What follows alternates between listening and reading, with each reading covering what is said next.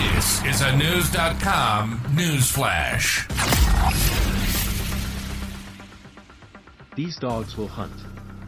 The United States Marine Corps has begun testing robot dogs equipped with M seventy-two infantry anti-armor rocket launchers in September, Knewz dot com has learned. According to website The War Zone, the dogs are replicas of a quadrupedal robot made by the Chinese and used by Russian forces, featuring submachine gun and rocket mounts on the robots. The robots, called Unitree Go one, themselves are not specifically used for the military, and baseline models can be purchased on Amazon for between two thousand dollars and five thousand dollars. The one tested is not the prototype that would be used by Marines in combat, however. According to Vice, companies such as Boston Dynamics and Ghost Robotics are working on producing military-specific versions of the robots. The relatively cheap robot was merely used for demonstration purposes. It's important to note that this is not a mil-spec platform, an unnamed Marine says in a video posted on the YouTube channel Military Video. This is not what we would issue to Marines, this is a test platform for O N R. The Marine Corps has not released information regarding the robots that they could actually use in combat.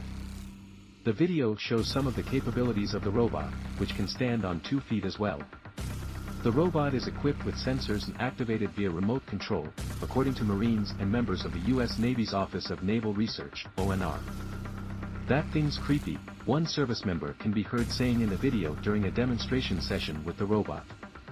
In the video, the Marines refer to the robot as a goat, rather than the dog term that is usually applied to the gadget. It's unclear why the Marines decided to give it a different description. The video later shows a Marine equipping a rocket launcher on top of the robot before firing it off into the distance.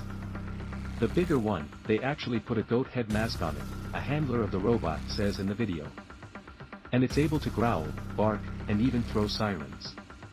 "Well, I guess there's a psychological aspect to it," a Marine said. The main purpose in testing the robots is to allow military members to fire off rockets out of harm's way in remote locations. "Instead of having a Marine handle the weapon system, manipulate the safeties, we could put a remote trigger mechanism on it that allowed it to all be done remotely," Marine Corps First Lieutenant Aaron Safadi, the officer in charge of the Emerging Technology Integration section within Tech, said in a statement to the War Zone after the September test. "The Marine could be behind cover and concealment, the weapon system could go forward, and the Marine could manipulate the safeties from a safe place while allowing that weapon system to get closer to its target."